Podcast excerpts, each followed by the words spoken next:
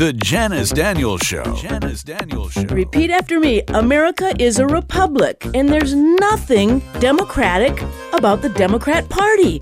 Let's get our words right, people. She's tough. What part of shall not infringe don't you legislators understand? Read the Constitution, read the Bill of Rights, read the stupid so called laws that you guys sign your names to. Your focus is shameful. She's smart. And besides, what have you legislators done that gives you power over us? Trick the people into electing you?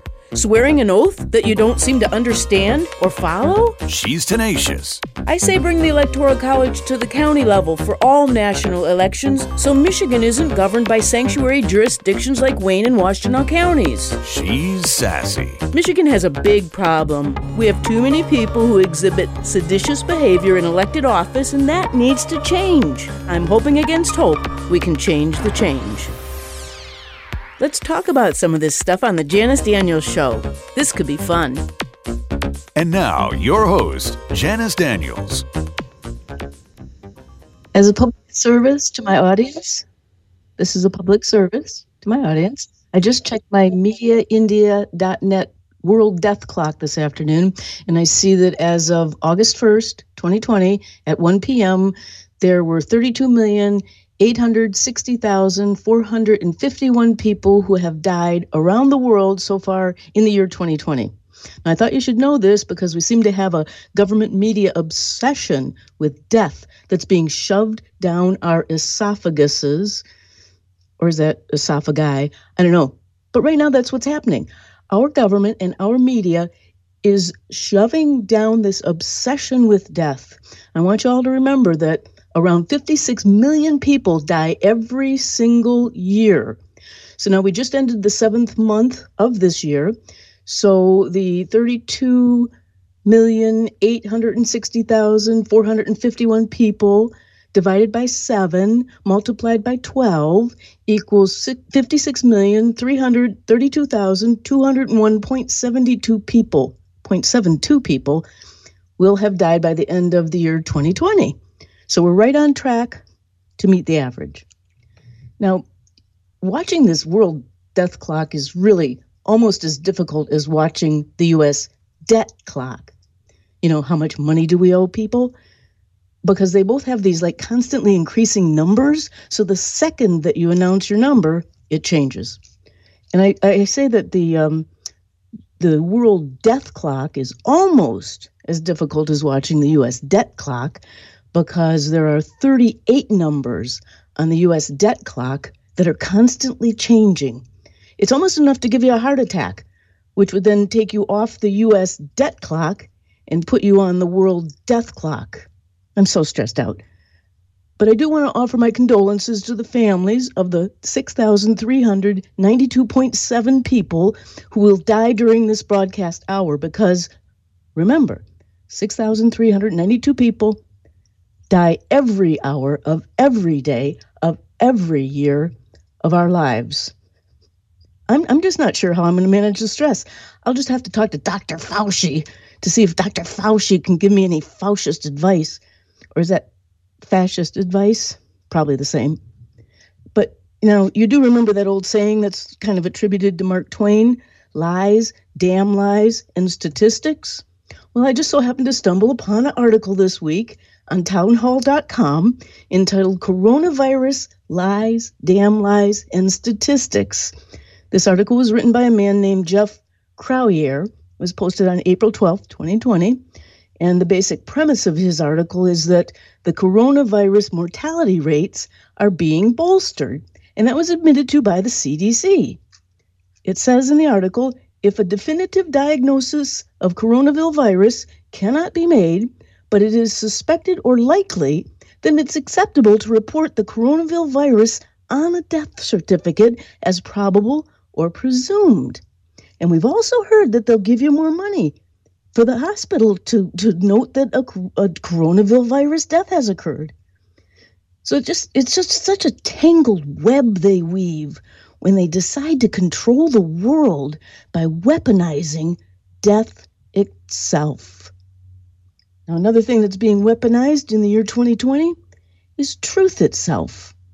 And one good example of that is that I still contend that we haven't proven anything by wearing these enslavement masks, except that we've given a hint to the enemies of freedom that we've become a nation of pliable and reliable, useful idiots, with all due respect to everybody, including me. Do we really have any way of really ever proving that this one in a million virus behaved any differently than it would have behaved if we had never allowed our double edged sword of public functionaries and mediaites to strip us of our freedom by all of us acquiescing to strapping this enslavement cloth over our noses and mouths every time we walk out the door? Do we really have any way of proving that anything different would have happened? Well, I contend that we actually do have a way. We can resist. We can remove the masks. We can take to the streets. We can start chanting, breathing fresh air matters. Breathing fresh air matters. We can paint our sayings on sidewalks across the country, you know, like restore liberty or vote biblically or act like you have a spine or there's more of us than them. Anything you want to say, just paint it on the street. You know, take a butt whipping for liberty. Speaking of butt whippings, it seems that whenever one of the barnacles on the underbelly of the Leviathan luxury liner known as the USA government passes into eternity from either side of the boat, no matter what they did in total during their entire lifetime on Earth, we the people have to listen ad nauseum to all of the remaining barnacles praising their dearly beloved barnacle buddies as if they were patron saints of the sea or something, some kind of heroes or something. You know what? There are real heroes in this country, plenty of them. There are military men, there are men of law enforcement, and there are dedicated patriots all across this country, plenty of them. Business owners, mechanics, factory workers, bricklayers, farmers, truckers, estate planners, grocery store baggers, street sweepers, teachers, and preachers all who do not like this communist soft coup that's sweeping this nation, but we have yet to figure out a way to use tactics and techniques to restore our American Republic. They certainly do have their tactics and techniques down pat that are being effectively used by the enemies of our American Republic to destroy our American Republic. We have to learn techniques ourselves, and we better learn them, learn them pretty fast because breathing fresh air matters.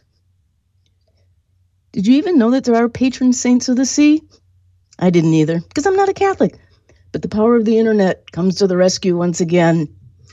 I found a website called Vatican.va that has a little article about patron saints of the sea. And it says under the title of Stella Maris, the Virgin Mary is recognized in all of the maritime world as the patron saint of the apostleship of the sea.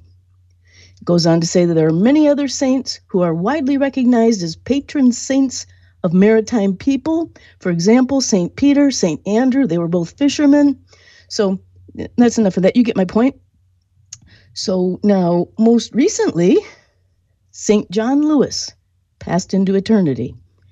It was just last month, July 17th, 2020, that St. John Lewis passed into the merciful but vengeful hands of God for his final determination.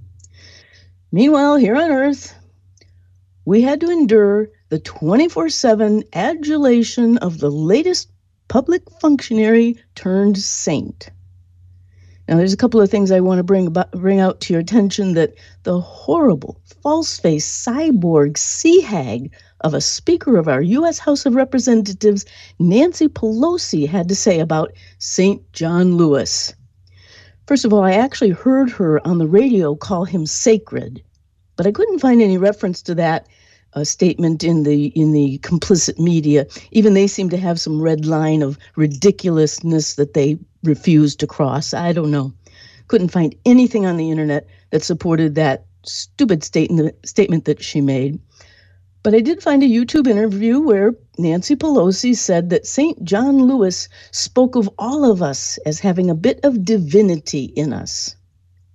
Now, of course, that wouldn't apply to our president, Donald J. Trump, who's working tirelessly to dismantle that ship of fools known as the USA government luxury liner And personally, I think that President Trump is doing a yeoman's job of it, notwithstanding the relentless attacks that we all know represent the true nature of the evil of big government. Now, St. John Lewis said that, and I quote, Trump would not be his president, and that he, St. John, would not afford him, President Trump, any of the respect that comes with the office. Now, that's divine, isn't it? I really hope that God was listening when St. John Lewis had those nasty words to say about a man who won the 2016 election with a true Republican conservative wave across this country that showed that Trump has had won anywhere from 84 to 98 percent of the counties in this country. Now the percentage is vague. 84 to 98 percent. There's quite a range there. But it's hard to pin down because evil media doesn't want the American public to know how widespread the support for President Trump really was and really is. That's really why I believe it is really so important for us to bring the Electoral College to the county level so that our representative government truly represents the vast majority of people across this land, not just the special groups with special needs and special wants that, that seem to hoard themselves into urban centers, and then they vote whether they have the right to do so or not. It was a week before Donald Trump was sworn into office that St. John Lewis said in an interview with NBC's Meet the Press, quote, I don't see this president elect as a legitimate president. I think the Russians participated in helping this man get elected, and they have destroyed the candidacy of Hillary Clinton. End quote. So, you know, still to this day, illegitimate American haters in this country are still trumpeting, and no pun intended, that Russia hoax narrative, even though it has been proven without a shadow of a doubt that it was the lovers of big government, the Democrats, who colluded with Russia to try to steal the election for Hillary Clinton, for Hillary Clinton, not for Donald Trump. And, and quite frankly, I'm really of the opinion that the Democrats really don't still believe that Trump was helped by Russia to steal that election. They're more interested in creating a diversionary narrative to keep weaponizing the truth so it isn't disseminated into the consciousness of the vast majority of American voters who have been trained to vote for that shiny zinc penny or that wooden nickel of propagandized puppets instead of the gold and silver of true citizen statesmen. And so, the truth about the treasonous and traitorous behavior of the Obama fake news administration and the fact that they, the Democrats, failed to steal the election even after colluding with Russia and China and CAIR and Hamas remains forever hidden in plain sight. That's why they keep up all these hoaxes and lies against President Trump. They're trying to divert attention away from their own real crimes. And it was really, it really was another David versus Goliath moment that won the election of 2016 for our beloved President Donald J. Trump. I thank God for that. Remember, people, our Goliath is global, but our God is the greatest. And, uh, you know, I, I always want to say, with any respect that might be due the dead, but with all respect due for the truth, I want to spend a little time this afternoon looking at the actual life of St. John Lewis, outside of that spaghetti noodle stuck on the wall issue of race. You know, I talk about the fact that the tactics of the government media, corrupt collusion, might best be uh, represented by the analogy of throwing a handful of issues like cooked spaghetti at the wall. And the issue noodles that stick to the wall are what we, the people, are hounded with day and night, week after week, month after month, until that issue noodle just how somehow happens to fall off the wall. But then they throw a new handful of cooked spaghetti noodle issues and start all over again. And I contend that the issue noodle that has stuck on the wall the longest is the one that we call race. And now it seems that the second issue noodle that seems determined to stick on the wall is the coronavirus virus. So, anyway, with that context in place, in a nutshell, what did St. John Lewis do? in his lifetime? Well, there's no doubt he took a couple of serious butt whippings back in the 60s. And that was 59 years ago. Back in the day when we actually valued a civil society with ordered liberty more than we valued civil rights with licentious anarchy in the streets. I'm just saying. But those serious butt whippings propelled St. John Lewis into becoming a 33 year long barnacle where he earned, at last count, about $170,000 a year. And, and, and I just wondered to do what? To do what? Well, as early as 1964, St. John Lewis who was then the chairman of a group called the Student Nonviolent Coordinating Committee, was listed as a sponsor of the National Committee to Abolish the House Un American Activities Committee. Remember those guys? They were in the House of Representatives. They wanted to root out the communists in Hollywood and in the media. Well, St. John would have none of that rooting out because, in fact, by 1965, St. John Lewis was getting published was getting his, his work published in a paper owned by the Communist Party USA called Freedomways. Now, I'm quoting from Trevor Loudon's research webpage called keywiki.org. You, you, should bookmark that page because you can look up all kinds of information on all the commie players if that's your calling. So now Trevor Loudon wrote, and I quote Lewis wrote in 1965 Freedomways article, Paul Robeson, Robeson, Inspirer of Youth. That was his title of his article. Paul Robeson, Inspirer of Youth. And that was about the famous actor and singer who had been a member of the Communist Party USA and an, admirer of Soviet dictator Joseph Stalin. So John Lewis, St. John Lewis went on to say, he talked and listened to the representatives of the Communist Party. In many ways, St. John Lewis wrote, we of the SNCC, that's the Student Nonviolent Coordinating Committee, are Paul Robeson's spiritual children. So St. John Lewis was a spiritual child of Paul Robeson, who was an admirer of Joseph Stalin. And St. John Lewis's communist affiliations continued to this day, most recently expressed by a letter that he wrote in 2008 congratulating CAIR, which is the alleged soft gloved arm of the terrorist group Hamas. Now, I want to know why none of our law enforcement community ever vets these people who spend their lives aiding and abetting the true enemies of America and who attach themselves like barnacles on a boat and vote in favor of the most anti liberty bills in existence today. I want to take a look at a couple of the bills that St. John Lewis voted for, but first I want to remind you of a couple of things.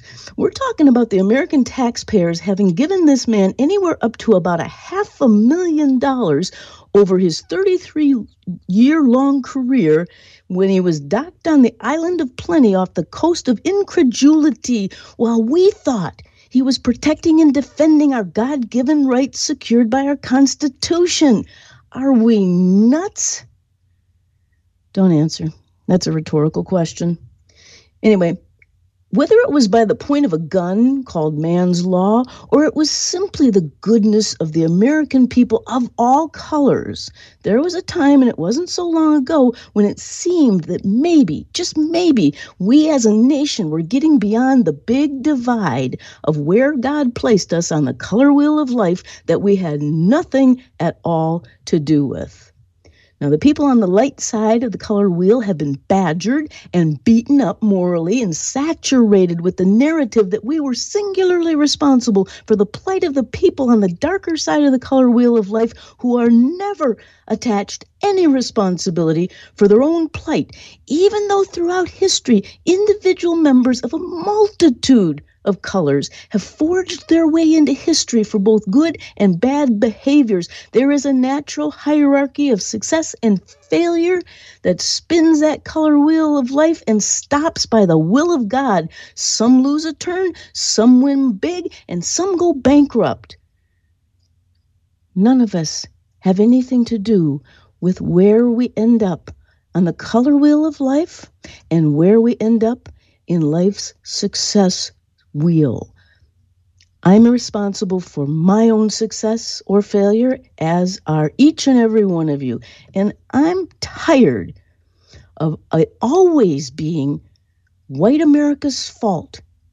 Even though we elected a mixed race man who calls himself a black man who had zero life experience that would give him the requisite ability to lead the free world. A man named Barack Hussein Obama. Even when we elected this Marxist Islamist communist, that's my humble opinion, as president, it wasn't good enough because nothing could save the American Republic from the forces of evil that had by 2007 infiltrated our institutions of education, entertainment, news, and government because of actions like the abolishment of the House Un American Activities Committee. And it's just a, by the grace of God that we even have a will of a wisp of a chance of restoring liberty in our lifetimes. Now, after I calm down a little bit, I want to review some of those bills that St. John Lewis voted for most recently. In December of 2019, St. John Lewis voted in favor of House Resolution 5038 called the Farm Workforce Modernization Act that would have set up a new status called certified agricultural workers that would have, according to conservativereview.com, this is where I'm getting my information about these bills, it would have made millions of illegal aliens indentured servants without securing the border, then give them amnesty. That was a 228 page bill, so I didn't read it, and I doubt that St. John Lewis read it either. We've got Gary from Hazel Park on the line. Good afternoon, Gary. Hey, Janice. Um, your monologue has been absolutely spot on uh, this afternoon. St. John Lewis has been a reprobate uh, all his career, and I'm very glad and, and, happy to hear that you are not drinking the Kool Aid and going on with this uh, this diatribe of how great a man he was. And uh, sure, he had his his moments, but they were few and far between and uh, you've actually made my day. Thank you very much. Thank you so much, Gary. I appreciate that. I, I, really felt all week long that somebody had to give a little bit different perspective. I don't disparage the dead, but you know what? I disparage the people who are trying to destroy my country. By the way, this House Resolution 5038 called the Farm Workforce Modernization Act was also voted on in favor of by Debbie Dingell, Dan Kildee, Andy Levin, Elissa Slotkin, Haley Stevens, and Rashida Tlaib. Now, I would bet you money that not a one of them read that bill before they voted for it because they didn't need to. They're working in lockstep. They know what they want to do. And before that, in July of 2019, St. John and a number of those people I mentioned voted in favor of the so called Equality Act, which, of course, has nothing to do with the true meaning of the word equality. It's of course, one of the Democrats' top priorities, because the Democrats want to amend the Civil Rights Act of 1964 to equate sexual orientation and gender identity with race and sex under anti discrimination laws. You know, there's been a sea change of motives of our government that has taken place over the last hundred years that needs to be addressed. We know who our true heroes are. And I pray that God blesses the men of the military and the men of law enforcement who have always stood tall and brave and, de- and in defense of an ordered liberty and a civil society. And those are the foundational principles of this great land that God has loaned to us for safekeeping. I say never give up, never give in. It's always darkest before the dawn. We're going to talk in the second half hour of the Janice Daniels Show with a bright light of a lady named Linda Wildern who's going to tell us all we need to know about another con game. It's called the Convention of States. Stay with us.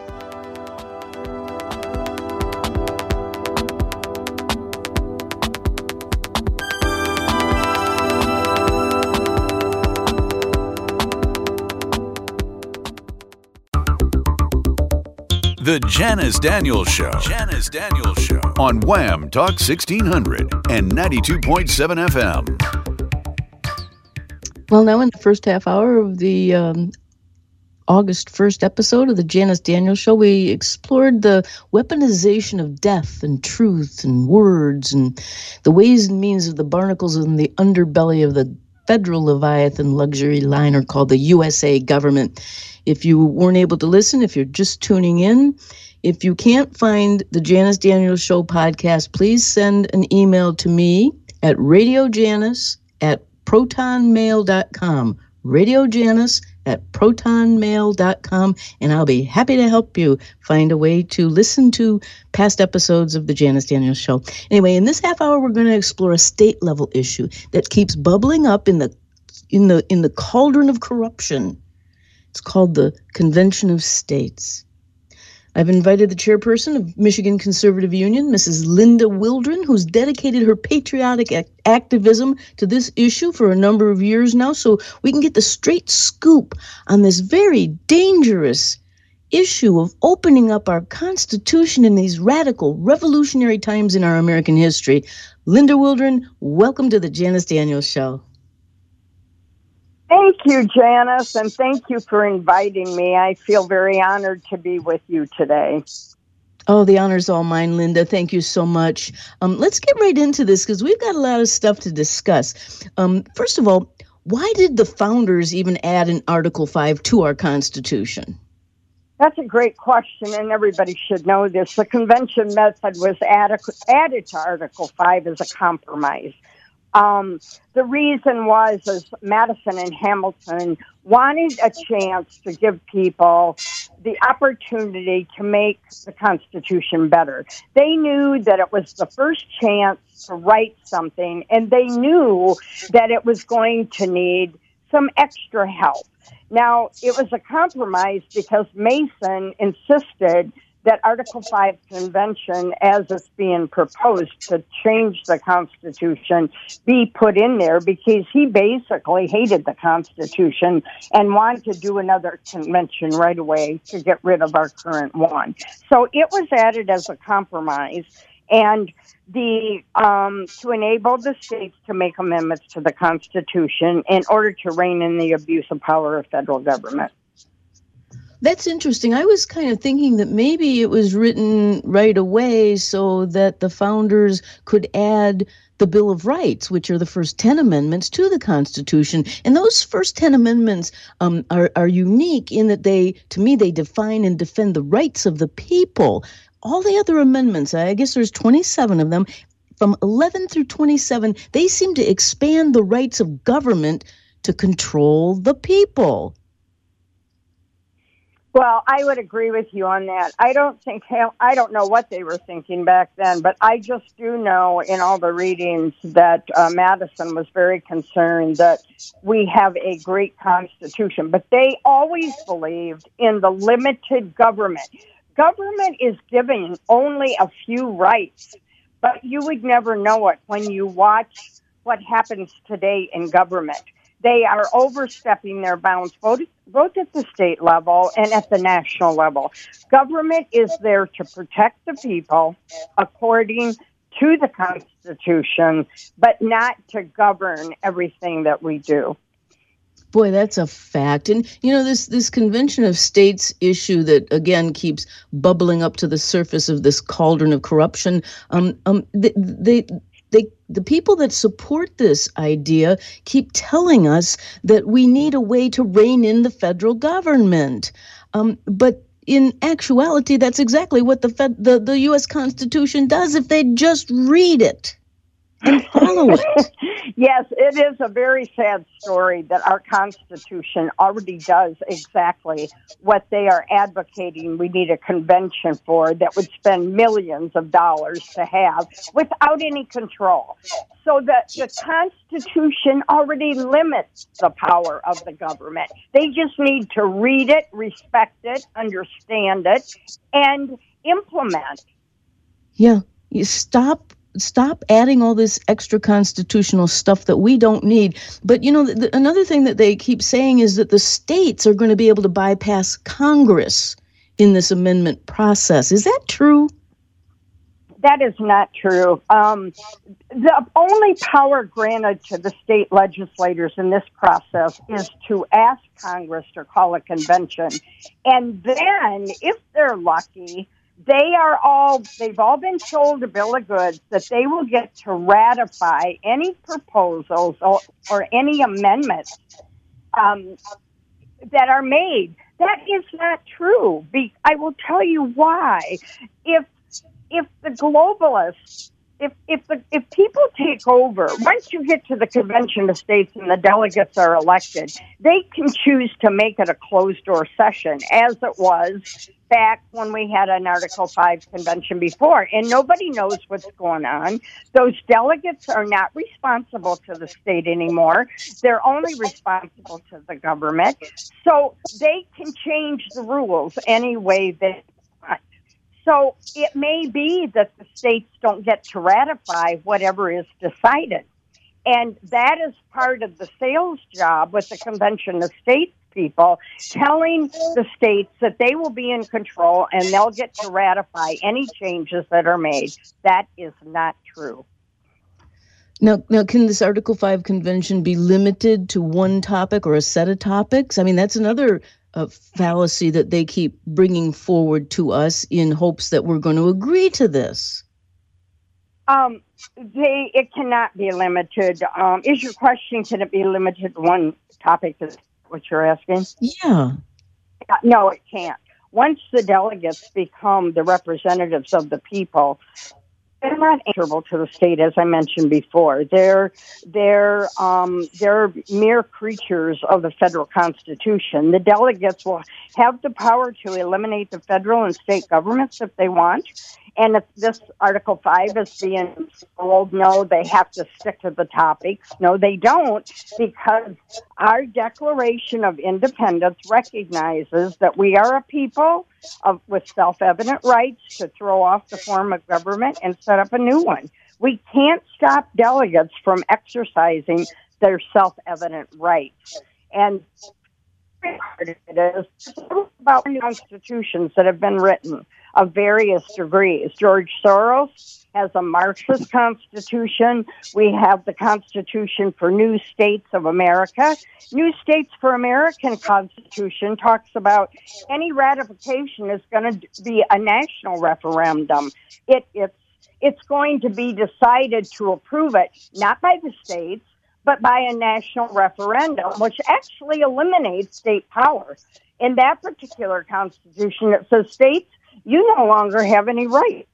We're going to decide everything. So some of the things that, that our legislators are being told when they vote for this, there's no clue about this because this has never ever been done before.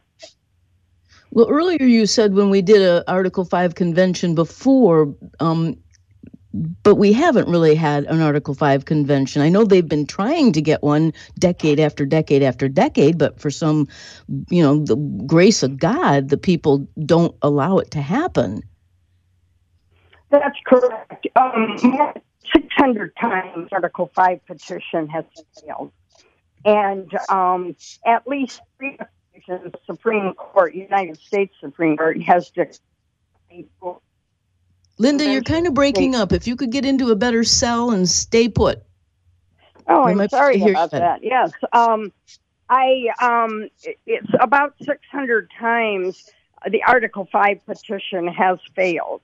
And uh, on three occasions, the United States Supreme Court declined uh, that a convention of states could be limited.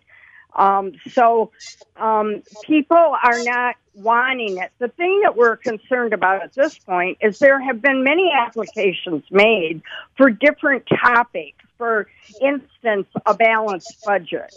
Um, so we don't know how the Congress is going to count these different applications. In other words, if one of the things that all the applications say is term limits. So if I just apply for my state, if we pass a, a topic that we want term limits, and that's why we want an Article 5 convention, are they going to start counting, are they, are they counting that as a convention of state approval? So Um, and that leads me to the phony, uh, the phony telephone. Um, uh, You're breaking up again, Linda. You're breaking up again. My goodness, I don't. I think it has a lot to do with weather, with where I am, and I'm so sorry. Well, it's so, probably the NSA doesn't want us to talk about this. or maybe the Convention of States people don't want us to talk about this. Um, but you're saying that uh, I, I believe you're referring to the fact that there have been so-called petitions around the country to to to to um, garner or to um, assess the support of the people to this Article Five convention. Yes, and I can give you facts about Michigan phony calls. For instance, Janice, if you were called and asked what best describes your opinion of whether Michigan could join other states in calling for a convention to propose constitutional amendments that limit federal power, wouldn't we like that? Well, 45% were in favor in Michigan and 24% opposed. Well, the problem is the topics that they are polling on are all great topics they are not pulling on the process. The process of Article 5 convention is not necessary. It's dangerous, even though the issues that they present are good issues. Of course, that's the way they always do it. And, and, and you know, if they're polling an American um, electorate that is ill informed, I mean, that's like, just like I, I, I saw a. Um, Senate hearing that um, that Mark Meckler attended back in September of 2018, and he actually gave the best reason why we should never open up our Constitution at this point in time for any reason at all. He said, Most of you in your legislature, I hear it all the time across the country, lament the fact that the American public does not pay enough attention to the Constitution. They are not educated well in civics and they are not educated in the Constitution itself. And that is exactly why we don't need a convention of states. That's correct. And he has certainly changed to a different color. I he was at the Senate hearing with me a month ago, and he is part of the machine that is selling false assurances for convention of states. And many of the things he says, this this is not a battle between Republicans and Democrats, conservatives or liberals. This is a fight between globalists and those of of us who want to maintain our existing constitution and national sovereignty. I agree with you. You were mentioning different constitutions that are have already been written and are in the weeds, waiting for this constitutional convention to give them the authority or the ability to completely change our constitution. But you were breaking up at that time. Could you list a couple of the names of those constitutions that are sitting there just waiting? Yes, I certainly can. We have um, the Constitution for New States of America, and um, that is a, a constitution that would eliminate um, uh, uh, what we currently have. We also have um, it would ratify into a national referendum. We have the Soros um, Constitution, and there have already been five states that have applied for that, if you can imagine it. Um, can I guess have, which ones? are you? Uh, can you hear me? Okay. Yeah, I just I was throwing in a joke. Uh, you said there were five states that um, ratified George Soros's constitution, and I said, could I guess which ones? You know, New yeah, York. It's, of California. course, we know it's a Marxist constitution. We have the North American Union. Um, that would like us to set up a dict- the new state constitution sets up a dictatorship and um, and that, like I said before, is a national referendum. So these constitutions have already been written, and actually, a good comparison, Janice, would be when we look at the unrest in our country right now, the mess that we have and the things people are demanding. That is exactly what would be going on with our Constitution and Article 5 Convention. Um, if we, I think a good example to clarify would be when, when we had the um, we had new amendments added, like Amendment 16, income tax. We had direct vote for senators under Amendment 17. We had 18 for prohibition. Are those good amendments? I don't know. But no, if we were to have amendments, I'm not sure we would have free speech. I don't think we have it right now. What would happen to the um, to uh, our, our right to worship? what would happen? Look at what's going on right now with our right to wor- worship. What would happen with uh, bearing arms? Look at the different amendments and the constitutional rights we have right now that could change if we ended up with an Article 5 convention. Yeah, now there's also a bill that's recently wending its way through the legislative halls, and that has to do with uh, it, it, its its purpose was to prevent businesses from being allowed to vaccinate, to force their employees to be vaccinated. Now, yes. that, that became this an issue a, as well. Yeah, this is a great example of how things don't happen properly. That was House Bill 5672, and I'm a total supporter of the author of this bill. And she submitted this bill. 102 of our representatives voted for it, two voted against it. It is a two pages and a half. Paragraph three, when I read through it, Michigan Conservative Union discovered that paragraph three violates our Constitution, our Michigan Constitution, and not one of our representatives must have read it. They hmm. liked the title of We Will Not Allow Employers to Microchip Their Employees. Well, paragraph three said, but you can take your employee to court and make them be microchipped. So it like cancels out the bill. Did anybody read that bill? I don't know. But when I worked with the author of the the bill that passed, she immediately worked with the Senate to get um, Representative Horn as the representative uh, of this committee, and she immediately wanted to correct it because we believe in that concept, but nobody read the bill to see that it wasn't constitutional. So she's fixed it. Representative Horn has fixed it, and we're ready to go to the Senate to vote on it because it is a good bill. But that's what's going on when people are making law now. They don't understand, and these are good people. These are good people that want to do right for the most part, but they don't use our Constitution the way it was written to be used. It's a sad situation. Well, Linda, you're much more diplomatic uh, than I am because um, good people stand on principle and good people don't sign their names to bills that they haven't read. And we're talking about a two and a half page bill, not a 228 page bill that they all consistently vote for.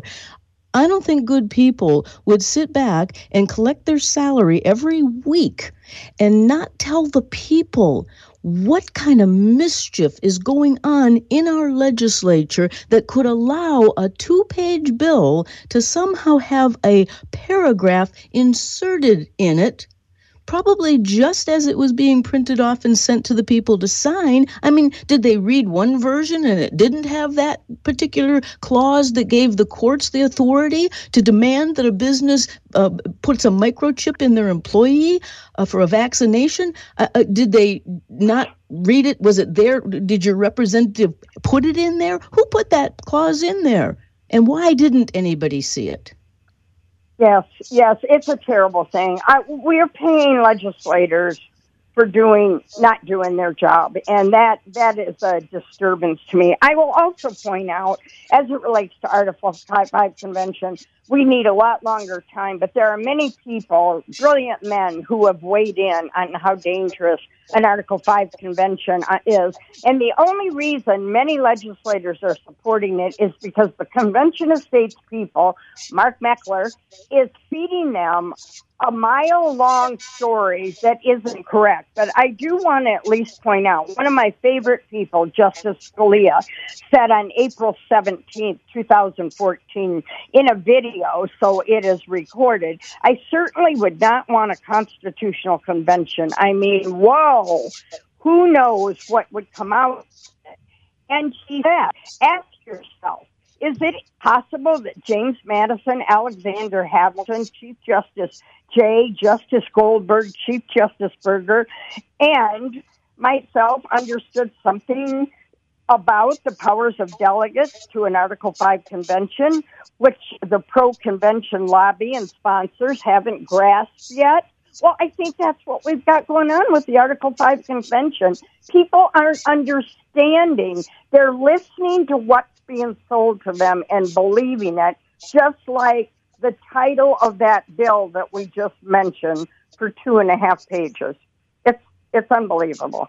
Yeah, it is. And I know that the Michigan Conservative Union has, for a number of years, been battling this issue with our state legislature, uh, members who are being. Um, I don't know, strong armed, or or uh, maybe they're being um, uh, paid gratitudes, gratuities, or whatever. But you're absolutely right. I'm looking right now at a at a letter written by Justice Chief Burger on June 27th, 1988. It says there is no effective way to limit or muzzle the actions of a constitutional convention. The convention could make its own rules and set its own agenda. Congress may try to limit the convention to one amendment or to one issue, but there is no way to assure that the convention would obey. After a convention is convened, it will be too late to stop the convention if we don't like the agenda. So these letters have been given to our public uh, functionaries. I call them public functionaries because actually these people are elected to office to do a particular function that is clearly delineated in the Constitution. Of course, now our constitutions, uh, yes, at the state level, have been mangled so much that, again, when the original constitutions were written, they were written to inform the government what they could only do. And all these changes that they make when they make amendments to the Constitution, they add and expand what the government can do to the people, not for the people. And why don't our state legislators see these bolded letters with paragraphs that are underlined? We send this stuff to them over and over and over again, and somehow this thing keeps marching forward. I, I, you said it all, and I agree with you. And I do want to s- just make a comment right now. If if our activists want to do something that would be very beneficial to helping to to vote this down, I want to give them a quick information. One, this is a joint bill. It's called SJRL because it's a joint Senate and Representative bill. Because the Government Affairs Committee just voted, that was the hearing that I testified at, they voted to send it to the floor of the Senate. So it could come up for vote this week. It did not come up last week. Let me tell you that Senator MacGregor is in charge of making, he's the floor person who makes up the Senate agenda everybody needs to contact Peter MacGregor and say no to the bill. And Mike Shirkey is in charge of the Senate as well as the government affairs. And they need to call those representatives and say no. Linda, thank you so much. And the show has ended. Remember, spread the word. It's WAAM out of Ann Arbor, Michigan. And I'm Janice Daniels.